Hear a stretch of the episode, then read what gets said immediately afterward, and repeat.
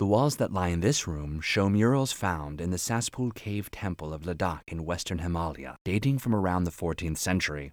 While many representations of Himalayan art may be found in the form of scroll painting and sculpture, murals are also rich within the tradition.